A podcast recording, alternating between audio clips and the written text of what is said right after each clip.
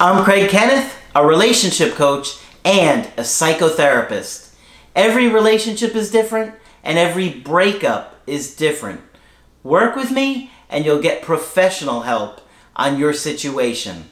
And if you're in no contact, focused on personal growth, my workbook series, The Knowledge, will help you make changes like you've never made before. Available now at AskCraig.net.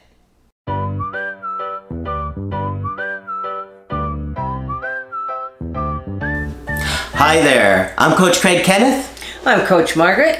and today we're going to be talking about common breakup themes.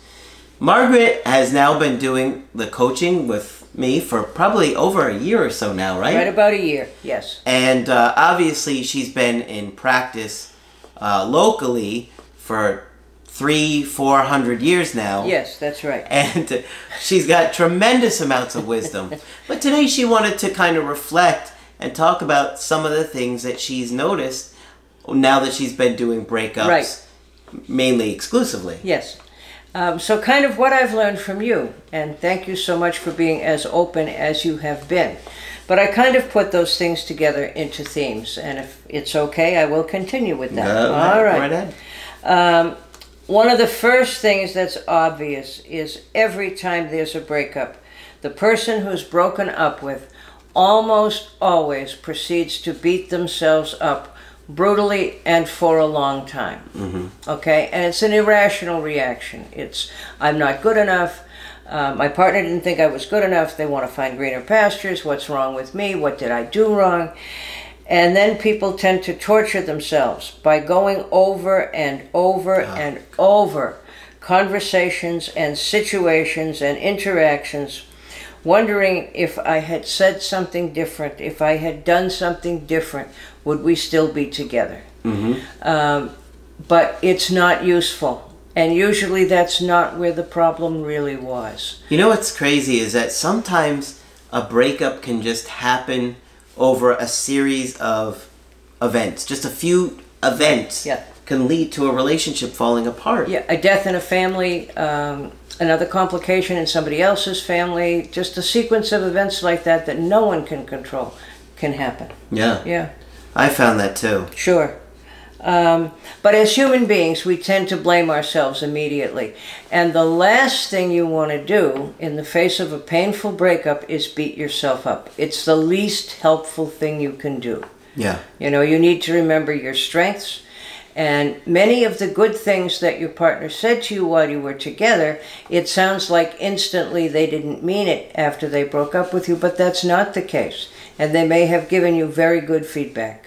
Yeah. Okay? Well, I I think that for uh, some people, you know, you're dating somebody, and this for me probably happens more. This is just my opinion. Okay. When you're dating an avoidant, Uh-huh. I feel like the avoidants are more likely to make you feel like it's your fault. Yes, I think that's absolutely true. Or if you get with someone who's a tad narcissistic, they can tell you very articulately how it's all your fault. Yeah. And you're feeling bad enough at that point that you may take in some of that. And if you're used to negative feedback, you will for sure take in some of that. And the other thing that I think about that is if you feel like it was your fault, you feel like you can do something about it to fix it. Right. Exactly. And it's a way it's a way of holding on to there's something you can do about it because if it was your fault, of course you can undo mm-hmm. it. I agree. No. Yeah. Now, of course, when you work on yourself and you better yourself, you're obviously going to give yourself a much better chance at turning it around, Yeah. re-attracting them, Right. and Right. showing a new side of yourself that they didn't think you were capable of. Right.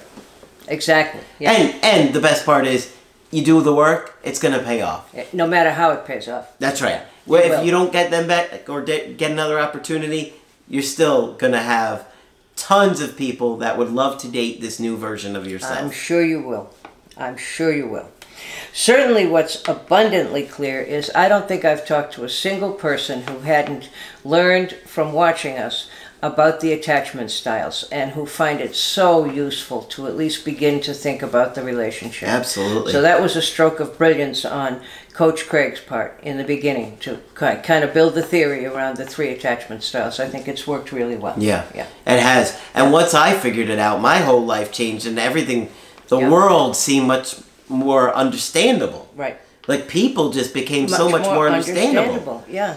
Right? Yeah, and I haven't had anyone say with say to me, "You people are crazy talking about an unconscious mind." Not a soul has said that. So I'm very happy to hear because life is again easier if we understand that we have an unconscious mind.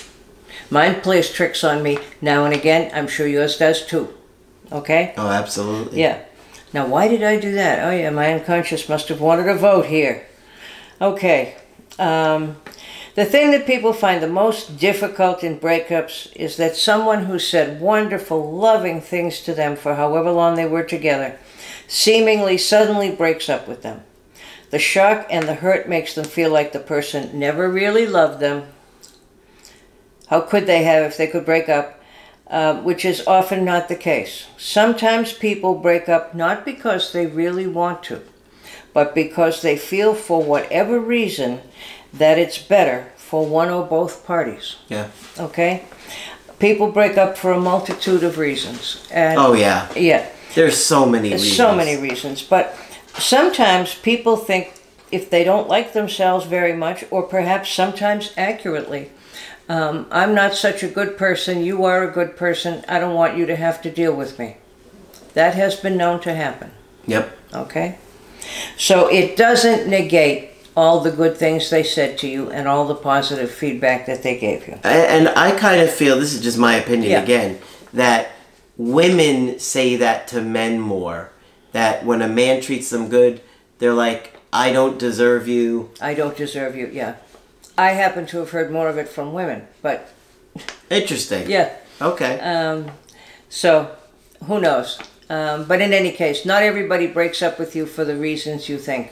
One of the other things I've heard frequently, and please share your thoughts too, Craig, is people who have recently divorced, you know, may want to have a relationship, and that's absolutely fine. But oftentimes, I think people think they're farther along in the grief process than they really are. oh yeah. This is big. Yeah, and I've heard lots of times that, you know, they've gotten into a relationship and things seem to be going just fine, and then all of a sudden they break it off. And what I've heard behind that is that there are guilt feelings around not having paid enough attention to children. And what the person will say in the breakup is, you know, I have three children, I've neglected them, I need to pay attention to them, so I can't have this relationship. And it really doesn't make sense that it's going to be I take care of the kids or I'm in a relationship, because oftentimes the partner would support them Yeah. in paying attention to their children. But I've heard this one often that the two get set up in opposition, either or. And I don't think it has to be that way. Um, I agree. yeah. Also, people who are recently coming out of a divorce are extremely sensitive that to anything that sounds the least bit controlling. Yes. Okay. Yes. And I think we've seen some people make that um, error as well. Um, if you come on as controlling, whether you're a man or a woman, that'll be the end of it. Yeah. Because they're probably still bickering with their partner over property Well, and they've just come out of this Yeah. long-term commitment. That's right. And now they feel free. yeah. And they like that feeling, but they're scared to be too free because they haven't been free for a while. Right. So they want to be free, but they kind of want to date somebody new because they don't want to be completely alone. Right. But then you try and cage them. Yeah. That's right. That's Or it. move- They're gonna fly away. or expect the relationship to move quickly. And I think that's the issue. Um, it's moving quickly that causes the most problems, I think. And when you feel like everything's going great and it's almost magical, it's easy to let that happen. But take your time. And I can think of someone specific I talked with two or three weeks ago where the relationship was actually going quite well, but she was quite frustrated that it wasn't moving at what appeared to be a normal normal pace. And I think it couldn't because I think he had too much undone business, even literally, you know, with legal things and, and kids and all that. Oh, yeah. So, but if so, if you're in a in a relationship with a divorcee, don't push it to move quickly. You will Yeah. yeah. You're gonna wind up getting an Applebee's story. I can tell yes, you that are, from yeah. personal experience. Yes, you are, because she was, yeah, Yeah. in the middle of a divorce. Yeah, Yes, and I okay. didn't understand all this stuff back No, then. I but know. now that I see the breakups day in and day out, I look and I'm like, God, she just wasn't ready for something No. like long term again. That's right. She wanted. She didn't get a chance to be young and be free and And be- and go have out. fun, and have yeah. fun, yeah. Not that I'm not fun. No, you're wonderful fun, but she had been tied down with a child very early. Yeah. And and because uh, one of the things that I have found, Margaret, and this is an interesting thing, um, if you got into a relationship when you're 25 Mm-hmm. and then you're with that person for 10 years, it feels like the person re- reverts back to 25 after the relationship Oh, ends. of course. Yeah, you go back to where you began. That makes perfect sense. Yeah. To sort of begin again. And so now they want to be young and be, you know, that young 25 year old, whatever age it was that they got Yeah. into the relationship. Right, relationship. right. Yep, they go back to that. But then they usually snap back to real grown uphood quite quickly. Exactly. That's the good news. Yeah, they do, but it does take a couple months. Sure, months. Uh, but you, know, want to go least- back there and have a fling, go right ahead. Yeah, but it does take some time. I mean, it I really does. Yeah, I hate to put a number on it. I'm trying to think of a number, but I really Yeah, don't you want to really put a number no, on it. No, you really can't. But just if you're in a relationship with a divorced person, don't expect it to move along at what might be for you a reasonable rate. Exactly. Because it can't. All right, I want to talk a little bit about borderlines again. I also want to say that I did the presentation on dysfunctional families and I was I have been just thrilled at the number of people who have referred to that as helpful and who clearly understood what I said. So that's terrific. And I will repeat that at some point because I think it's extremely important. Absolutely. Okay. Now, people who have borderline personality, and it's usually um, a diagnosis applied to women, but it can be applied to men as well. Witness the current news story of Pete Davidson. Is it Pete Davidson? Yes, who just broke up with the Oh. singer. Yeah. Ariana Grande. Ariana Grande. Yeah. Yeah. And he has been diagnosed as a male borderline, which it appears he is. I mean, he has cut himself. He has been hysterical over the breakup. He hasn't done anything wrong, but he's done things that say borderline. So men can be borderline as well as women, although I think it's been more commonly applied to women. Um, Pete's probably been watching the channel. he, I hope he has. Hi, Pete, if you're watching us. Sign up for a coaching with Margaret. Yes, that's right. I'll straighten you right up. Um, and because the people who have borderline personality disorder, it's a fairly early developmental arrest. Yes. When you have an enormous need to be loved, that's when the developmental arrest is. And abandonment is a huge issue. But the people who come from the dysfunctional families usually have poor boundaries. And remember, a boundary is kind of the, the ring we have around ourselves, our protective wall, whatever you like to call it. I like the turtle analogy. He has his built in. Turtles have their boundaries with them all of the time. Um, but if you have weak boundaries, then you can get intimate in a relationship extremely quickly because you don't have anything to fight through. You're not well defended.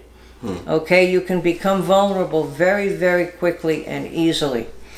And I have had many men say to me, I don't understand it. I've never felt so close to anybody.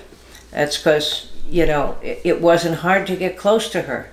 Um, but um, the other thing is, borderlines fear abandonment, but borderlines also fear being smothered.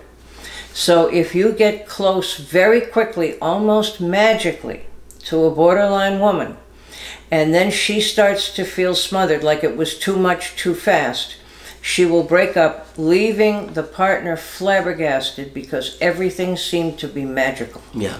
Yeah. And I've had people use the word, it seemed to be magical. Mm-hmm. I felt so close with her. So again, I think the message is try not to move too quickly. Absolutely. But it's so easy and so tempting. Okay? yep. Yep. Um, but I have felt very sorry for some of the, particularly it's been men, who are just flabbergasted because they have no idea what happened. And I had somebody say to me not long ago, she was one of the most, what I liked about her was she was one of the most open people in the world. If you asked her how she was, if you wanted her to, she'd tell you her whole story. And what I said to him, and God bless him, he understood it. That was great for you getting to know her, but it's not great for her because she's too vulnerable and too subject to all kinds of things happening to her. Yeah. You know? It's a great point. Yeah. So it was it's great for the people around you, but it's not good for you. Absolutely. Yeah. Do you have any others? I have one more comment, and that is um, communication. Every article you read about couples says communication, communication, communication. But nobody particularly wants to tell you what you're supposed to say. All right? So I'm still looking for an article that really does a good job at telling us what to say. What do you say after you say hello and how was your day? Yeah. You know, um, what kinds of things do you need to communicate about? On a surface level, there are all those things of what we're having for dinner and did we pay the light bill and all those practical things that you have to deal with, particularly Yeah. if you have children. But what do you say on an intimate level? Yeah. You know, I still think you're cute. That would be good. Um, but there are all kinds of other things you want to share, like some of your innermost emotions and so forth and so on. But we're gonna. I, what I want to tell you is we're going to go back to that because I feel like we haven't found anything that that co- becomes as specific as I would like it. Yeah. Okay, so I want you to know what I'm going to continue to work on that. Um, one of the things I always ask people is, did people in your family of origin communicate? And people say, oh no, as if the only obvious answer would be no. Yeah. Okay. Well, did people have dinner together? Well, sometimes. Did people talk at dinner? No. When people came home from school or from work or whatever, did people come in and, and did they have conversations with other family members? Sometimes, but not often. Did anybody ever mention an emotion or how anybody felt? One woman said to me, Oh my God, no, never. Um, and on the same idea, Was she Irish? Probably. The Irish notoriously um, have difficulty stating emotion. Um, And I know because my family is part yes, Irish. Absolutely. I was talking with a woman today um, who was with an Irishman. I said, Oh, do I understand what you're talking about? Want to take a guess what my father complained about? That his father never talked with him. Yep. Ever. Never, never. and one, my, one night, my dad and I had a, I don't know, 20, 30 minute talk on the car while I was driving. And he says, you know, this conversation, I never had one of these with my father. Not one. But That isn't it wonderful that we had general, you know, progress here? Yeah. Yeah, that he was able to have it with you, and he knew it was important. Good Yeah. for him. But it, it, incredible, though. It, it is incredible that people don't communicate with each other. People want to have families, but they don't communicate with each other. Um, anyway, um, I had somebody tell me one time something extremely insightful and loving about their partner. And I said, You know, have you ever said that to your partner? And she said, I didn't know you could say things like that to other people. It was sort of like, I know how he feels from his family, and this is how he feels, and I've been trying to do this to make him feel better. And she was absolutely right on. But wouldn't it have been nice for him to know that? That she had gone to the trouble of thinking it through, figuring out what to do, and implemented it. Absolutely. But it didn't occur to her that you could do that. Um, so I'm still working on this one.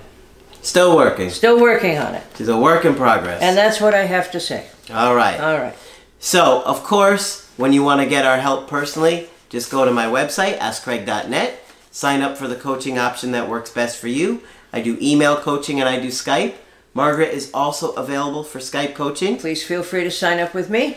But that's it for this video. I'm Coach Craig Kenneth, I'm Coach Margaret. and we will talk with you soon.